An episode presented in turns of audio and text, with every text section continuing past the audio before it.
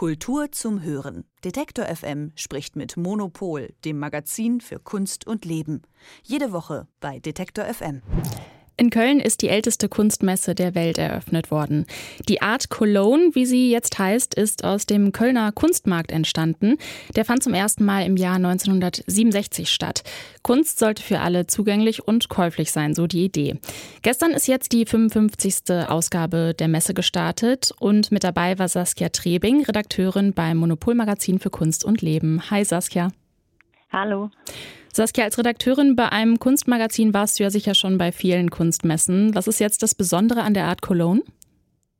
Also ich würde sagen, erstmal das Besondere ist, dass sie sich so normal anfühlt. Also es ist ja tatsächlich nach der Corona-Pandemie, wo erst sehr, sehr vieles abgesagt wurde und dann eben in sehr kleinem Format auch immer stattfand, das erste Mal, äh, dass die Art Cologne wieder in eigentlich gewohntem Format stattfindet. Also es gibt keine Beschränkungen mehr, die man irgendwie noch wahrnehmen kann. Es ist gestern schon ziemlich voll gewesen und ähm, das war ja immer so die Frage, die man sich auch während der Pandemie gestellt hat, wird es so dieses Zurück zum Mann normal geben? Und viele haben ja auch gesagt, sie wollen das gar nicht und haben auch Kunstmessen in Frage gestellt und eben die äh, anderen Verkaufskanäle auch ausprobiert und das denke ich, wird auch weiter parallel existieren. Und es gibt auch einige äh, Experimente auf der Messe, wo man zum Beispiel NFTs auch selber herstellen kann. Und solche Dinge werden sich sicher auch ähm, weiter in der Messelandschaft niederlassen. Aber ich fand es erstmal sehr faszinierend, dass dann doch auch sehr viel Business as usual eigentlich äh, passiert ist. Und die Art Cologne ist, ähm, wie gesagt, eigentlich die wichtigste deutsche Kunstmesse. Sie ist jetzt nicht ähm, so international wie zum Beispiel äh, Messen in New York, Paris oder London, aber sie bietet einfach auch einen guten Überblick über das, was äh, in den Galerien äh, in Deutschland und auch in Europa so passiert gerade. Auf der Messe sind ja 190 Galerien vertreten. Viele davon wurden vom äh, Programm Neustart Kultur gefördert. Das ist viel, viel Geld, was der Staat im Zuge der Corona-Pandemie locker gemacht hat. Deutschlandfunk Kultur hat da recherchiert, wie dieses Geld von Neustart Kultur vergeben wurde. Inwiefern wurden denn diese Galerien auf der Art Cologne gefördert? Also es gibt ähm, schon länger eine Förderung auf der Art Cologne für Galerien, das nennt sich New Positions. Das heißt, da gibt der Bund Geld dazu für sogenannte Förderkojen, wo Galerien sich bewerben können mit jüngeren Positionen, die sie haben und die dann recht prominent ausgestellt werden. Diese Förderung gibt es auch dieses Jahr wieder, aber was ähm, die Deutschlandfunk-Recherche betrifft, da geht es eben äh, konkret um die Neustart Kulturrunden. Da gab es Förderrunden ja für ähm, selbstständige Künstlerinnen, auch für Kunstinstitutionen, Kunstvereine und eben auch ähm, für Galerien. Und in insgesamt ähm, zwei Förderrunden wurden äh, mehrere hundert Galerien mit insgesamt 15, äh, ungefähr 15 Millionen ähm, Euro gefördert. Äh, manche davon eben auch doppelt oder mehrfach. Und äh, die Kritik, die in diesem äh, Beitrag aufgekommen ist, war eben, dass äh, im Nachhinein sich gezeigt hat, dass manche von den großen Galerien, die es in Deutschland gibt, trotz der Pandemie eigentlich gute Gewinne gemacht haben und eigentlich man ähm, ja, Institutionen oder äh, kommerzielle Unternehmen gefördert hat, die diese Hilfe, so wird es da dargestellt, vielleicht gar nicht gebraucht hätten. Und ähm, zusätzlich gibt es noch auf der Art Cologne ähm, eine Förderung äh, auch an Neustadt Kultur, die an die Ausstellerinnen und Aussteller weitergegeben wird, die ähm, die Standmiete reduziert haben. Ähm, ja, das ist ja genau, da hast du ja schon gesagt, das ist das Brisante an dieser Recherche, dass die Galerien ja gar nicht so bedürftig ähm, sind und trotzdem halt einfach ganz schön viel Geld vom Bund kassiert haben. Wie wurde denn überhaupt entschieden, wer da wie viel Geld bekommt? Also es gab ähm, zwei Antragsrunden, wie gesagt, bei denen auch Galerien und Galer ähm, ja, Galeristinnen und Galeristen antragsberechtigt waren. Ähm, und entschieden wurde, und das ist auch einer der Kritikpunkte, durch eine Jury. Also es ging jetzt nicht ähm, unbedingt nach äh, Bedürftigkeit und äh, tatsächlicher wirtschaftlicher Lage, sondern es wurde nach ähm, der Qualität von einer zwölfköpfigen Jury, wenn ich mich richtig erinnere, ähm, ausgewählt, welche Projekte die eingereicht wurden. Also man musste ein Ausstellungsprojekt oder ein Publikationsprojekt einreichen. Äh, und die wurden eben ähm, nach Qualität und Förderungswürdigkeit beurteilt und dann äh, wurde dieses Geld eben verteilt. Allerdings äh, finde ich, muss man auch dazu sagen, dass wir jetzt natürlich aus einem zeitlichen Abstand äh, urteilen, ähm, wo man jetzt eben sagen kann, okay, die Lage für manche der Galerien und dass eben der Umsatz sich in der Kunstwelt in, an sehr, sehr wenigen Akteuren sehr, sehr viel Umsatz äh, gemacht wird. Das ist ja ähm, ein ja, Problem oder eine äh, Schieflage, die äh, schon sehr, sehr lange bekannt ist.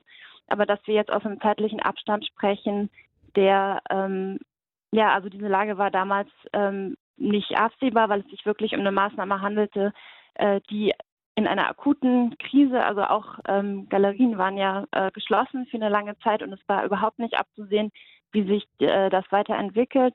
Also dass diese Idee ähm, erstmal eben nicht bürokratisch nach Förderungsbedarf zu ähm, zu schauen, sondern einfach wirklich auch dieses Gießkannenprinzip, wie man ja immer sagt, das auch bewusst einzusetzen, dass das damals auch eine Entscheidung war, die dieser bis jetzt noch nie dagewesenen Lage geschuldet war.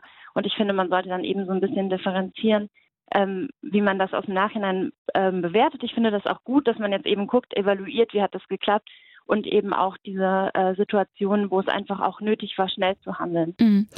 Ähm, moralisch ist das ja auf jeden Fall verwerflich, wenn öffentliche Gelder an kommerzielle Einrichtungen gehen, die es jetzt überhaupt nicht nötig haben.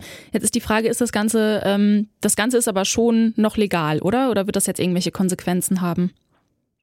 Also, soweit ich das beurteilen kann, war das, diese Vergabefahren sind so ähm, vom Bund eingerichtet worden. Das heißt also selber, der Bund hat die Regeln gemacht. Ähm, und die, alle diese Galerien haben legal diese Förderung bekommen. Und ähm, was man, finde ich, auch noch sagen muss, also ein Kritikpunkt ist ja, der, finde ich, auch berechtigt ist und den man diskutieren kann, dass ähm, viele äh, Solo-Selbstständige, die natürlich auch mit einem großen ähm, Betrag gefördert wurden, dass man halt sagen kann, okay, warum ist das Geld nicht dahin gegangen für Leute, die es mehr gebraucht hätten? Ähm, wie gesagt, auch das ähm, würde ich ein bisschen differenzieren, dass man das im Nachhinein natürlich leichter sagen kann und vielleicht einfach auch für die Zukunft darauf lernen sollte. Aber ich finde auch, dass man auch bei Galerien, ähm, von denen ja wirklich wahrlich nicht alle so Mega-Galerien sind und ähm, von denen ja viele auch einfach wirklich äh, in wirtschaftliche Nöte geraten sind. Ähm, auch jetzt ist ja überhaupt nicht klar, wie sich der Kunstmarkt weiterentwickelt.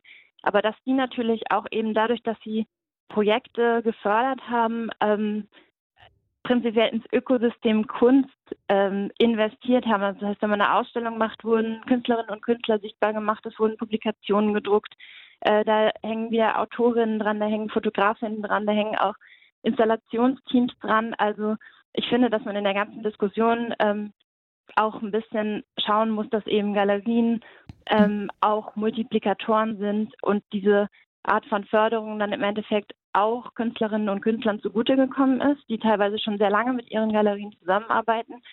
Und äh, dass es auf eine Weise ähm, Künstlerinnen und Künstler mit Galerie bevorzugt, das ist, denke ich, unstrittig.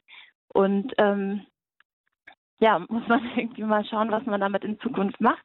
Aber ähm, ob man jetzt dieses Geld zurückzahlen kann, das gab es ja eben auch, dass ähm, Unternehmen, die Staatshilfen sozusagen nicht gebraucht haben, das wieder zurückzahlen ähm, stelle ich mir schwierig vor, weil mhm. eben dieses Geld projektbezogen auch einfach jetzt ausgegeben ist. Ja, ja. Ähm, kommen wir jetzt nochmal zurück zur Kunst auf der Art Cologne. Äh, was gibt es von dir, von dir für einen Tipp? Was sollte man sich unbedingt angucken, wenn man jetzt dieses Wochenende in Köln ist? Also, wenn man sich schon die Messe gibt, finde ich, muss man sich auch dieser Überforderung hingeben, dass man einfach ganz, ganz viele unterschiedliche Sachen sieht, von 20. Jahrhundert moderne bis zu ganz, normal, äh, ganz neuen Positionen und sich da auch ein bisschen treiben lassen. Was ich interessant finde, ist und was auf Kunstmessen manchmal so ein bisschen untergeht, wenn man halt äh, sagt, ähm, man möchte auch ein bisschen jenseits dieser kommerzielle, kommerziellen Galerien schauen, gibt es auch Institutionen, die sich präsentieren, zum Beispiel Kunstvereine, die auch Editionen verkaufen für gar nicht so viel Geld. Also das ist auch eine Art, wo man ähm, interessante Kunstpositionen entdecken kann. Äh, und was ich ganz schön fand, das war auch gestern beim Eröffnungstag oder beim Preview-Tag so eines der Gesprächsthemen. Äh, es ging ja immer um Klimaaktivisten und Aktivisten, ob sie vielleicht auch die Kunstmesse äh, ins Visier nehmen. Und ähm, es gab tatsächlich zwei äh, nackte Männer, die sich in einem Autoreifen mit, gegenseitig mit Eiern beworfen haben. Und dann ähm, ist es allerdings in diesem Fall eine Kunstperformance gewesen. Das kann man sich auch anschauen am Stand von der Hua Gallery. Ähm, da sieht man jetzt sozusagen das Eier-Massaker und die Reste. Das war vielleicht so die spektakulärste Aktion gestern, aber ansonsten kann man auch wirklich jede Art von Kunst sich anschauen. Äh, mir selbst hat zum Beispiel ein Porträt von der Malerin Alice Neal total gut gefallen am Stand von Aurel Scheibler. Aber ansonsten, glaube ich, muss man sich einfach dann auch auf diesen, ja, diesen Kunstüberforderungs- ähm, Eindruck einlassen. Das sagt Saskia Trebing. Sie ist zurzeit auf der Art Cologne unterwegs. Bis Sonntag hat die Messe noch ihre Türen für Besucherinnen und Besucher geöffnet. Vielen Dank, Saskia. Viel Spaß noch. Danke. Tschüss. Kultur zum Hören. Detektor FM spricht mit Monopol, dem Magazin für Kunst und Leben. Jede Woche bei Detektor FM.